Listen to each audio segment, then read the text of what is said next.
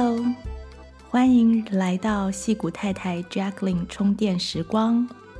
开始之前，让我先邀请你做一分钟的深呼吸，启动副交感神经，放松心情，让我们接下来的充电时光效果加倍。现在，不管你正在做什么。都可以分一点点注意力在自己的呼吸上，开始拉长你的呼吸，深深的吸气，长长的吐气，想象新鲜的空气毫不费力的进到你的肺部。长长的吐气，想象空气进入你的背部，扩张背后的肌肉，让所有的担忧、烦恼和压力，随着每一次的呼气化为无形。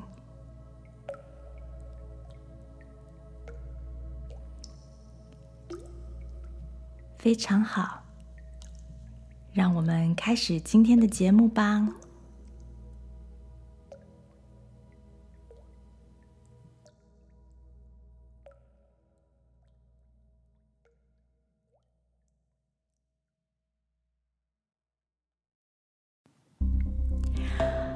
Hello，大家好，我是 Jacqueline。你正在收听的是西谷太太 Jacqueline 充电时光。这一集我要来跟大家聊聊灵性层次的生命的意义。这一集会比较短一点点，因为我们这两周的假期、家庭旅行，比较没有时间做比较长的节目。但是我为大家准备的内容还是非常丰富，呃，所以对这个主题有兴趣的朋友，还是会有很大的收获。上次我们说过。不相信有轮回、有灵魂的无神论朋友，可能不会太想要听关于灵性方面的意义。但是，我认为世界上真正完全只相信物质世界就是一切的人，可能并不是很多。即使你说你只相信物质世界，但是每个人成长的过程中，可能多少都曾经经历过一些神秘经验。就是那种科学无法解释的事件，或是呃理智逻辑没有办法解释的事件，让我们隐约的可以感觉到看不见的世界虽然没有办法被真正的知道，但似乎也没有办法否定它的存在。最近我也在规划谈谈神秘经验的专辑啊，请大家敬期待。那还没有听过人生的意义前面两集的朋友，欢迎先去听生命的人间意义，在听这一集的时候会比较有完整的概念，因为这一集有点像是呃，就是比较进阶版的生命的意义。以我个人的经验，大多数的人在发现了自己嗯在人间的人生意义之后，其实。就不用再执着着一定要知道灵性层次的意义，主要是因为找到人间意义就已经能够让你有圆满的人生，所以其实没有必要去跟你的所谓造物主啊，或是你的神啊，或是灵魂的导师等等去交流。当然，那些交流也是很好，可以当成是。如果你已经拥有快乐人生之后的锦上添花，不然可能会让人活得很不打地、很不实际，也就相对的不容易真正的快乐。那我这么说呢，并不是要否定宗教的呃作用，宗教在人脆弱的时候是非常重要的帮忙。那我们知道人生会有无助的时候，平时就要烧香，才不用临时抱佛脚。所以有一点宗教信仰其实是不错的。但大多数的人在宗教里面呢，都是寻求平安、健康、感情或是财富，而不是所谓的意义和人生的圆满。因此，意义和圆满其实可以在人间搜寻，不需要透过宗教或是神秘经验去寻找。这就是我的意思。因此呢，你不需要在还没有发现人间的人生意义之前，就先去追寻灵魂的意义。那等你听我接下来解释之后，可能也会同意，人生快乐的方向并不在那里。除非呢，如果你已经感觉到生命很圆满，每天都在做你觉得开心的事、有意义的事。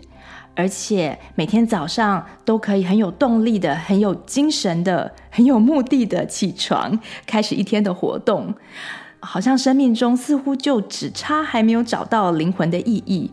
那好吧，你就可以多花一点点时间，放心的往那边去探索。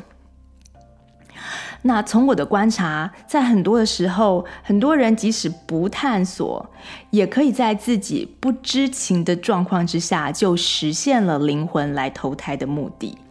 所以我，我们想不想这方面的事情，呃，我是觉得对于结果是没有很大的影响。等一下听我讲的例子，你就能够更理解。好，那现在我们就来讨论灵魂的意义。嗯大家可能都看过一本书，叫做《Journey of Souls》，是 Michael Newton 博士写的《灵魂的旅程》，或是其他类似这样子的谈到前世催眠故事的书，还有赛斯的书、新时代思想的书。我们从中间都可以学到一个说法，就是每一个灵魂在出生之前都有一门或一些功课。而这些功课是自己选择要来学习的，学习这门功课就是灵魂投胎的主要目的。大家可能都听过这种说法。这门功课呢，讲起来通常都很简单，但是学起来却很不容易。想想看，要花一辈子来学，绝对不会是一件很简单的事情。但是说起来很简单，像是要勇敢，要学习耐心。学习自我的界限，学习情绪，还有一个超级难的学习原谅等等的。我所提到的这些功课，都是我曾带领个案在催眠状态中去找到的他们的人生的功课。一直搞不清楚自己生命为何莫名其妙被丢来一堆球的人，的确可以透过催眠给自己的人生一个底。但是平常多观察，我们也可以发现自己个人的功课。通常要学学耐心的人，譬如说，你就会遇到很多的事情考验你的耐心；而要学习勇敢的人，通常在人生中都有很多恐惧，像是呃怕失败、怕丢脸、怕东怕西的啊、怕被人家抛弃等等。所以常常让你想做的事情就裹足不前。所以即使不透过催眠，大家静下心来回想自己的人生里面许多的大的球，就是大的事件、有挑战的故事，通常就可以发现一些端倪。而人生课程的程度和内容是千变万化的。即使在我们从事 Ikigai 范围中的事，就是上次讲的。啊、你的人生的主要意义，让你能够呃觉得很圆满的那件事情的时候，也都会包含很多学习你这一门灵魂功课的机会。For example，像是嗯，每个选择当老师的人，如果当老师就是你人生的意义，你的 Ikigai，那。嗯，你所要学习的事情可能跟另外一个老师会很不一样。有些人要从这个身份中学到耐心啊，学习接纳。那有些老师是学习要能够分享啊，不要藏私啊，或是学习谦虚啊等等。所以即使是同一个身份啊，呃，做同样一件事情，也可能要学不一样的东西。所以，人生中做的事情之所以有意义，除了能够满足上次讲的 Ikigai 的四个圈，同时呢，这件事情还能够作为我们灵魂学习的教材和媒介。这是一种说法。好，除此之外，同样在灵性的层次，还有另外一个意义，那就是所谓的 Divine Calling。我把它翻译为神圣的感召，这比较像是宇宙依据我们的能力、我们的愿望，还有刚刚讲的我们要来学的功课，在我们呃人世活在人世的时候，分配给我们做的一些事。这些事情呢，当然也都是透过呃我们的灵魂同意才会分配给我们的。有些时候呢，当我们在看很多人的传记的时候，我们会看出某些人一辈子似乎就是要来成就某一件事，那非常的有意思。你会看到说，诶，他做完那件事之后，他的人生基本上就完成了，其他的故事都只是点缀。而有些时候呢，这件事情还会以悲剧的姿态闯进我们的人生故事中。每一个人遇到的时候，遇到这种啊、calling 的时候，状况都不一样。所以，如果每一个人的每个人生都有那么一件任务，那我们就都不能小看自己，也不要小看身边的每一个人。这也就是所谓每一个人生都有意义的终极观点之所在。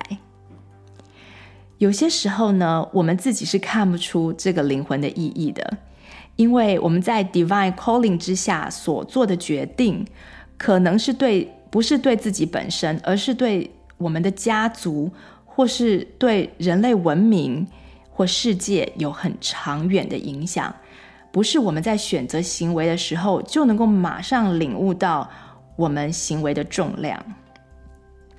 最近呢，我听到。一个令我难以置信的故事，说是难以置信，其实我有听过很多类似的故事，只是每次听到的时候都会觉得难以置信。那这次听到是来自一个我很喜欢的催眠师医师的演讲。这个故事呢，与我刚刚讲的事情有一点点关系，但是重点是在我们个人的认同，也就是 identity。这个我以后会多提，现在我们先来听一下这个故事。那我以后也会找时间好好介绍这位医师。那他当了大概二三十年的急诊室的医师，他会在急诊室里使用催眠的手法，帮助病患减少疼痛，避免失血，可以做到就是完全不失血的手术，甚至调整心跳。他说他曾遇到一个病人，在七十一岁的时候，突然在没有任何理由的状况之下，在和老婆一起开车的时候发生了严重的车祸。也就是说，他可能不是跟人家相撞，也不是什么，就是他就是突然啊、在没有理由也没有预兆之下就发生了意外。嗯，这样的状况，其实我之前有一个朋友也是这样，他呃，应该说一个朋友的哥哥，那他就是开骑摩托车出去，那在高速公路上面。就突然就是撞上，要转弯的时候就撞上这个旁边的这个护栏。那那时候天气也很好，也没有任何的，就是预兆或者任何的理由可以让他说，呃，去发生那个意外。所以就类似这样。那当然，我那个朋友的哥哥他有他有他的心理的故事，这以后没有机会再讲。只是说这个病人。他就是在一个诶奇怪没有任何理由的状况之下发生车祸，那他本身呢受到很严重的伤害，呃，所以就虽然虽然生命是救回来了，但是却要经历非常缓慢冗长的复健过程，然后又很痛苦，因此呢，在这个过程当中，他就陷入了严重的忧郁。那这个个案当时是因为忧郁来找这位医师的。在他们第二次的面谈的时候，他们就发现了这个个案的父亲，当年也是在七十几岁同一个岁数的时候发生车祸，也是严重的车祸。后来因为缓慢的复健进程，同样陷入深度的忧郁。那陷入忧郁之后呢，他合作多年的生意伙伴就背叛了他，让他最后自杀。而当这个个案就是发现了他自己的父亲的这个往这个过往，好好几十年前的这个过往，他就了解了自己这个呃事件与悲剧的这个情绪的源头，突然就对自己父亲的认同一系之间转变。那当他这个认同改变了之后，不但加速了他的康复，当然也就避免了。呃，可能的自杀。有的时候，我们在人生重大交叉口所做的决定，它那个因果会延伸到数个世代，因为有人与我们互相认同，不管他们认不认识我们。有的时候，我们会去和我们自己的呃祖先，或是呃曾祖父母，就我们自己都。不认识的人，但是可能听过他们的故事啊，或是 for whatever reason，我们就去跟他们认同。那你去跟他们认同的时候，你的生命就会跟他产生交织。因此，一个人短暂一生的影响力，并不是在生命结束之后就消失了。那以上是只是我最近听到的这个例子，这类故事我刚刚讲过，就其实蛮多的。如果大家有 pay attention 的话，在很多年前，我在一个呃一本书叫做《The Four Insights》中也读过非常类似的故事。作者的父亲呢，他在人生节骨眼的时候出现了一些挑战嘛，然后做了一些错误的决定。那他的那些。生命经验就纷纷重演在他的两个儿子的人生当中。那作者原本不知道自己的父亲当年的经历，所以他在中年的时候也发生了跟父亲当年一样，我记得好像是离婚还是什么，就是有一些有一些经历。那后来他透过探索他的家庭历史，才发现原来自己差一点就要重蹈父亲的覆辙，而他的兄弟。应该是他的哥哥就没有那么幸运，他的哥哥就是在那一年，就是跟他父亲同时发生事情的那一年，呃，关卡的那一年就就走了。所以回到我常说的一句老话，呃，菩萨畏因，众生畏果，畏是那个呃害怕的那个畏惧的畏。我们普通人呢，都讨厌生命中发生不好的事情，但是菩萨会在导致不好的事情发生的这个原因开始在产生的时候就担忧了，好像是说，哦、我们都是变胖了之后才觉得，哎呦，好讨厌哦，我讨厌，我怕变胖，但是菩萨们是在决定要不要买零食的时候就开始烦恼了。所以，当我们面对人生丢过来的事情的时候，我们做的每个决定其实都有它的重量。不要小看自己的每个决定，还有说出来的每句话，甚至去思考的每个念头。值得高兴的是，记得我今天说这句话哦：我们永远不是完全无助的。不管发生什么事呢，你都不是完全无助的。你不是你的父亲，不是你的母亲，也不是你的祖先，或任何与你身份类似的人，你不是他们。就有些时候，譬如说你是某一个种族的人，你可能会把你的祖先的一些呃历史，好像认同变成你自己，所以这个时候你要小心。当你在读以前的故事的时候，你要千万记得，你不是他们。那他们的前车之鉴或他们的历史，虽然我们不能重写，但是对于我们自己目前生活的挑战，我们还是有力量去觉察自己的影响力。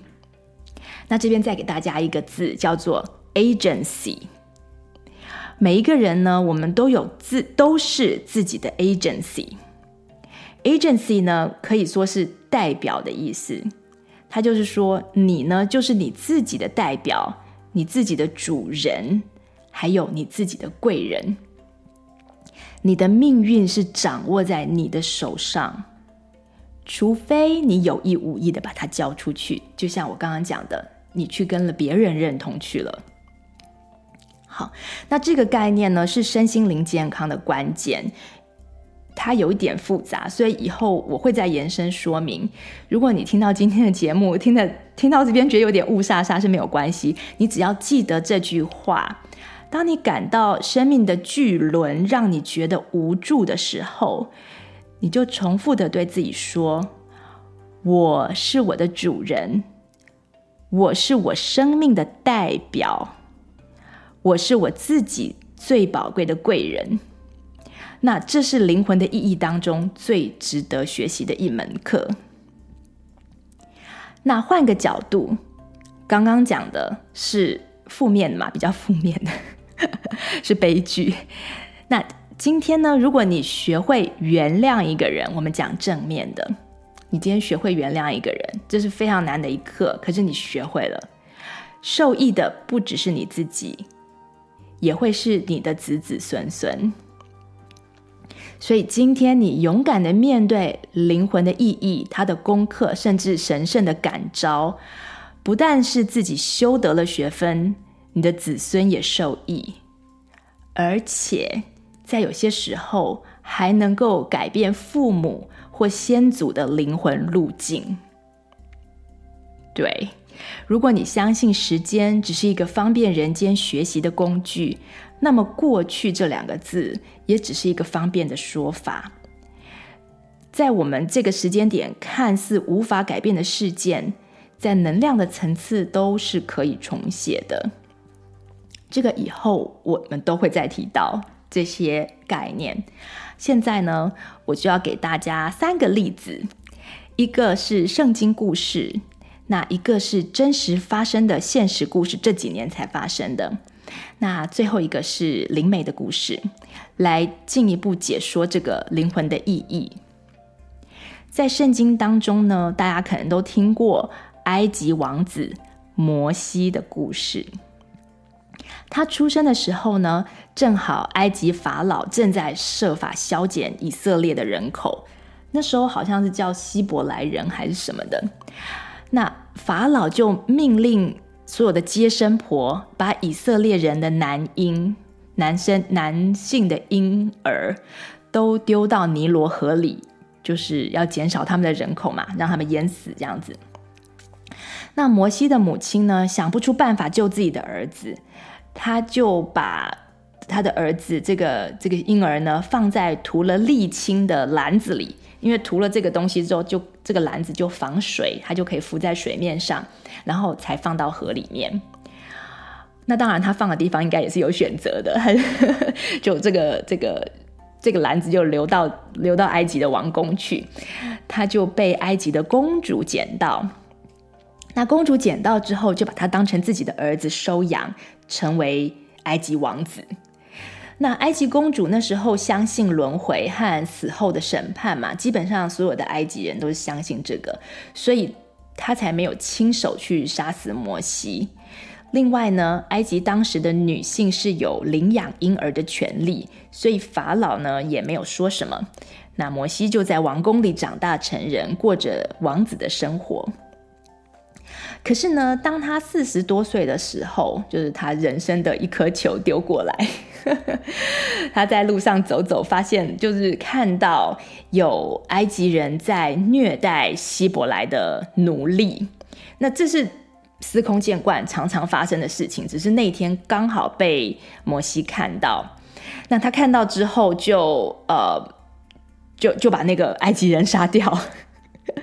然后他把那个埃及人杀掉之后，把他埋起来之后，他就没有办法再回到他的王宫去过他王子的生活嘛。他现在就变成一个杀人犯，就被迫流亡。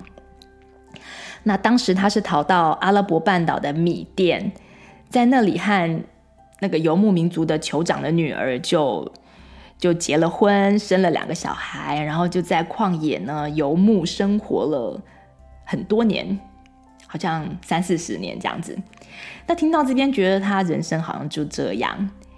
没想到，在他八十几岁的时候，一个人都觉得好像你人生都过完了，八十几岁了，才被上帝感召，请他回去埃及去见法老，然后把上帝的子民，也就是当时的以色列族人带出埃及，让他们结束被奴隶的生活。那这段故事就成为圣经里面很有名的出埃及记，对，他就是那个把红海分开的摩西。那对故事有兴趣的朋友可以自己去找电影啊、书籍来看。我想讲的是，他活了一辈子，却突然被叫去做一件他不想做的事。是的，他一点都不想回埃及，然后他也不在不在意那些同族的，呃，以色列的子民在当奴隶水深火热，他其实已经都抛之脑后了，因为。他跟 酋长的女儿结婚，然后自己有小孩，自己自己有美好的生活。他他其实根本没有理由回去，也没有这个动力回去。但因为呢，这是一个灵魂的契约，所谓的 divine calling，最后他还是真的是被逼的去做了。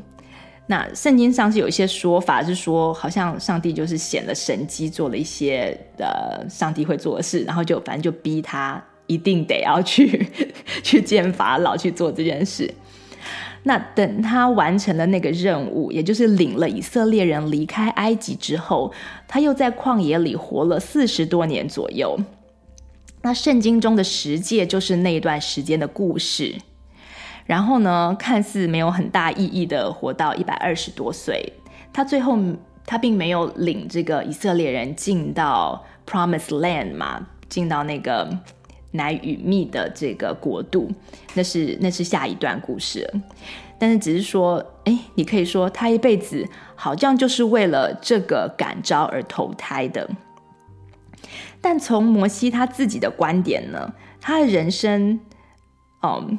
刚开始的时候有一点波澜，然后又蛮幸运的。那后来又有点波澜，然后又继续幸运了四十几年，然后却被这个感召介入，那只好呢，只好做神的工作。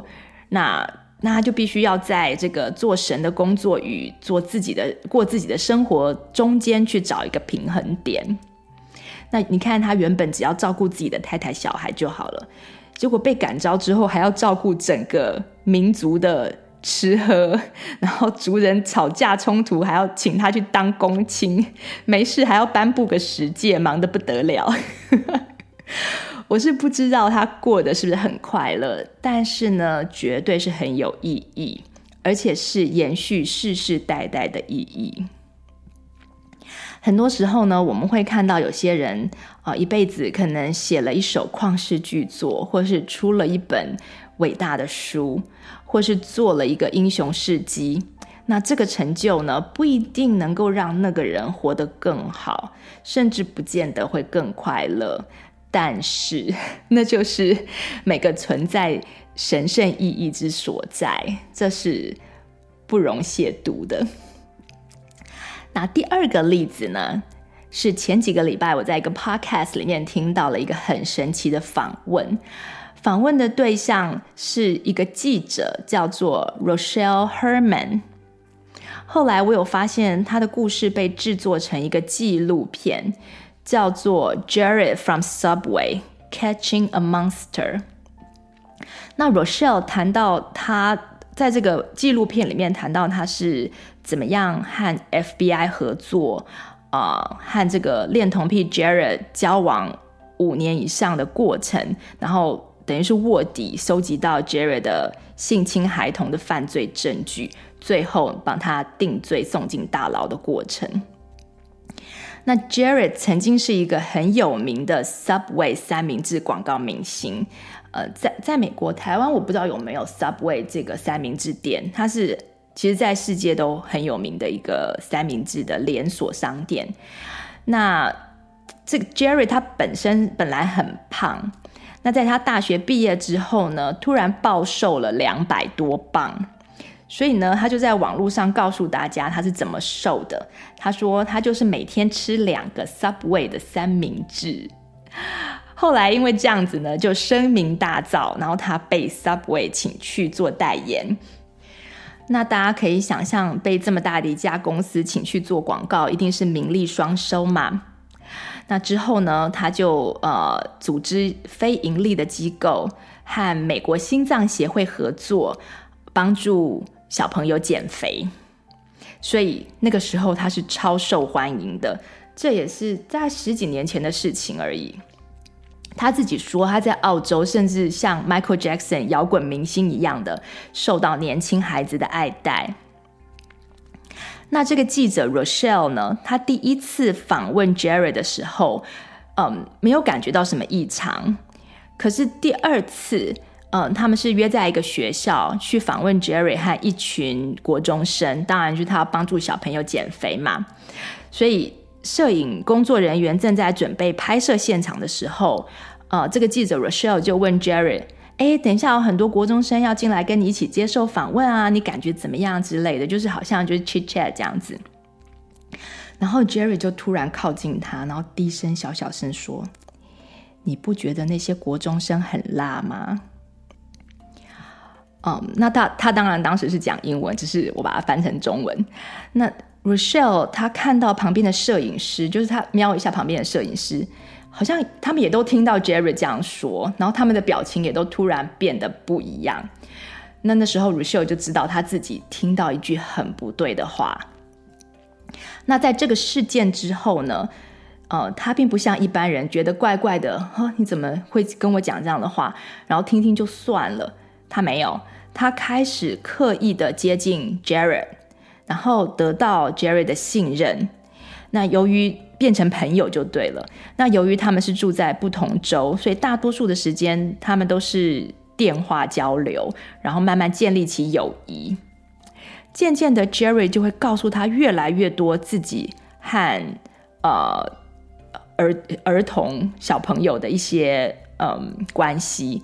他甚至说到他自己是。怎么引诱、洗脑儿童，然后性侵儿童的一些故事，然后还会告诉他，哦，这些小孩在跟他的这个呃交往的过程当中，他会有什么反应之类等等的这些很恶心的对话，都被 Rachel 录下来了，然后他就把它呈给 FBI。那 FBI 听到了之后，就马上叫了四五个 agent 进来，开始这个这个。呃，长期的卧底调查活动，最后呢，结果是就是应该也不能到说是结果，这件事情还在进行当中。嗯，中间呢，他就是取得了这个关键性的证据，那 FBI 就呃去 Jerry 的电脑里面找到了大量的儿童色情档案，然后等于是呃罪证确凿，就把他逮捕，然后。呃，审判关进大牢。那 Rachelle 说，当他第一次听到这个人变态的谈话的时候，他的脑子里面就只是一个念头，就是我要怎么样抓到他的证据，然后帮助无辜的受害孩童。一般我们如果听到这样的话呢，我们可能不会跟他有一样的信念和想法，所以大部分人是不会跳进去做这种事的。那我是不知道。他的神那时候有没有对 Rachelle 说话？但是我确定他的人生成长过程中，一定有很多事件准备他有这样的信念，有足够的动力，有勇气来去做这件事情。那到现在呢，罪犯已经 Jerry 已经被关在牢里了嘛？那他还是就是 Rochelle，他还是继续在。呃，搜集联络被害人，希望能够让这个呃罪犯能够在牢里待更久。毕竟在美国呢，这方面的犯罪，呃，其实是很很轻的罪行，就是不但不是终身监禁，他还是没有关几年就会放出来。那由于 Rochelle 得到的这些这么多年的证据，已经是可以让 Jerry，他已经被让 Jerry 被多关好多年了。那我想，如果拯救被性侵的儿童是他的感召的话，是 Rochelle 的感召，那他应该会在接下来的人生当中持续这方面的工作，就像就像摩西那样。然而做这件事情呢，对他的人生来说并不是没有代价的。他的两个孩子是在一个恐惧当中长大，可以这么说，因为他们知道自己的妈妈和 FBI 在工作，是要抓恋童癖。可是妈妈为了保护他们，所以就并没有告诉他们说那个人是谁。那现在呢？呃，Richelle 出了纪录片，但是 Jerry 却在几年之后就会被放出来。他好像二零二只关到二零二九年的样子，所以 Richelle 他真的是不顾自身的安全在做这件事。一方面呢是令人敬佩，那另外一方面也是让我看到生命感召来临时的力量。那跟大家分享这个故事，不是鼓励人去做危险伟大的事情，好像说要这样才有意义，不是这个意思，而是要告诉大家说，这方面意义的实现与否，不是我们可以预期或是决定的，但我们可以准备一个心，就是说，当你的神，你的 calling，它可能是以一个想法、一个信念的呃包装来让你感觉到，来找你工作的时候，我们就。可能就可以甘愿一点，因为这个工作呢，是你灵魂的契约，是你为什么要到这个世界上来的一个重要的原因。如果不去做，可能就会觉得不舒服。那最后呢，第三个例子是一个我曾经在赛斯书上看到的故事。那因为赛斯书我全部看完了，所以我其实也忘记是哪一本。总之是作者 Jane Roberts 的一个朋友。这对事业有成的夫妻，他们生了一个小孩，那这孩子却在两岁多的时候突然就过世了。那父母亲非常的伤心，就很想要从呃灵魂的层次去找到这场悲剧的原因。结果呢，呃，因为 Jane 是灵媒嘛，所以他就连上了这个孩子。那这个孩子说，他是这对夫妻灵魂的朋友。那他看到这对夫妻，他们这辈子的注意力都在忙着人间的成就，在求名啊、求利啊、呃、求世间的地位和权力，呃，与他们灵魂原本要来世间学习的事件不同，事情不同，所以他们这个灵魂的朋友就决定要来当他们的孩子。并且呢，在两年之后就就死去，因为他们其实并不是约定要来当呃父母跟孩子的，他只是有一个任务来，然后让这对夫妻可以有动力想要探索这个看不到的世界，开始去发现呃他们灵魂原本的投胎计划要来学的事情等等。那这个孩子想提醒这对夫妻，他们的人生。不是只有事业，还有其他的事情要探索学习。这个孩子的灵魂契约呢，就是来走这么一趟，提醒自己父母而已。嗯，并不是说你现在如果是追求事业成功之类的，你呃，就就不是你的你的需要学习的事情，只是刚好这对夫妻他们的灵魂有其他的事情要学。不是全部专注要在这个世间求名求利这个部分，但是有些人说不定是，所以大家都不一样，不要不要对号入座。那现在呢，我自己变成父母，回想了这个故事，除了觉得有点令人毛骨悚然，也比较能够看到说，孩子真的是我们的小天使，是我们人生的老师和学习的伙伴。那听了以上的这三个故事呢，我就不帮大家做结论了，因为你是你的主人，你们可以自己做结论。那也希望啊、听众朋友能比较理解我为为什么会说，人生在世其实不太需要知道自己灵魂的意义，毕竟灵魂它会自己去完成，就像是那个啊。嗯、Byron Katie 在他的一本书叫做《Loving What Is》，中文版叫做《一念之转》中间，他把世间的事情分成三种：一种呢是自己的事，一种是别人的事，一种是老天爷的事。那呃，英文是 Our Business, Own Business，跟 Other Business，还有 God's Business 这三种事。那我觉得灵魂的意义呢，是属于老天爷的事，嗯，不是我们这个有限的大脑可以去理解、计划或是呃完成的。所以我自己是比较喜欢把世间的事就分两种就好，一种就是可以管理的，另外一种就是不可以管理的。我的理论是，我们可以管理能够去做的事情，我们才需要去烦恼，才需要去想。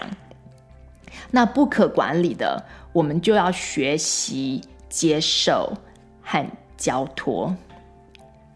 那灵魂的意义，如果真的有的话，呃，是比较像是出生以前就决定好的。虽然有些人也是临时被叫去回应一些事情，那他们就临时变成英雄，像是在好像是法国吧，他们在火车上。遇到歹徒，遇到持枪的歹徒，然后就有三个美国人，其中两个是军人，就跳出来，很勇敢的制服这个持枪的歹徒。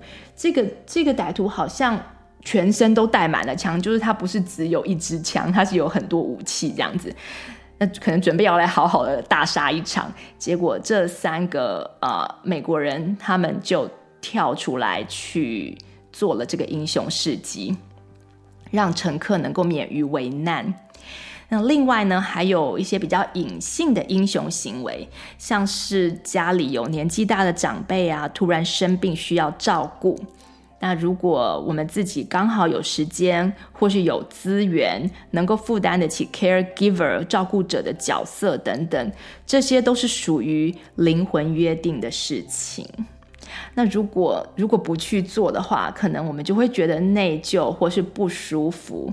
但是，但是接下来去做又不会很快乐，或又不会觉得很轻松，甚至有些时候会很危险。那这就有点像是，我会把它叫做摩西症候群。摩西那个时候多么不想接那个工作啊！所以这个时候呢，我们上两集讲的节个关于人生意义的节目就会很有用，我们可以找到人间大大小小的一些 i k i g a 来丰富生命的意义和价值。那如果有一天就是自己本身成为需要被照顾的人呢？道理也是一样的，我们需要学习接纳这个不可管理的事实。然后思考如何在有限的选择里面找到能够带给我们喜悦的事情来做，而且呢，这事儿一定是要能常常做的，就是让我们每天想要起床去迎接新的一天的那种事儿，而不是啊，好像要好几个礼拜、好几个月才能来才能做一次，就是中间都只能期待的那种事，就就不太有用。虽然呢，我不知道你目前人生阶段的 e k g a i 是什么，但是我很确定，一定有那么几件事是能带给你意义的。那圣经的马太福音第七章第七节就有一句话说：“凡祈求的就得到，寻找的就找到，敲门的就为你开门。”这个经过我多年的观察，是一个很正确的人间真相的描述。要糖的就有糖吃，就是只要我们有一口气在，其实就有资格感受幸福，也有潜力感受喜悦。关键就是看你要不要去寻找。那如果你寻找，你就会找到。好啦。本来，嗯，今天是讲了多久？本来说要讲短一点，那今天就先陪大家充电到这里。祝大家能够找到自己的 Ikigai，那能够随时准备好迎接生命丢来的球，啊、回应灵魂的感召，更有意识的啊、呃，觉察的活在属于你的生命意义里面。希望大家喜欢这次的内容，不要忘记。你是你人生的主人，我们下次再见喽，拜拜。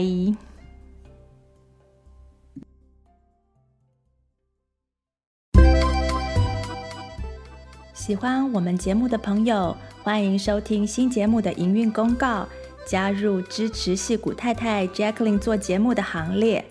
有任何问题或想法，或想要上节目分享个人故事，或与本节目交流、做广告的朋友，也请上矽谷太太 Jacqueline 充电时光的脸书页与我们联系。谢谢你今天的收听，祝你有愉快又充实的一天，我们下次再见喽。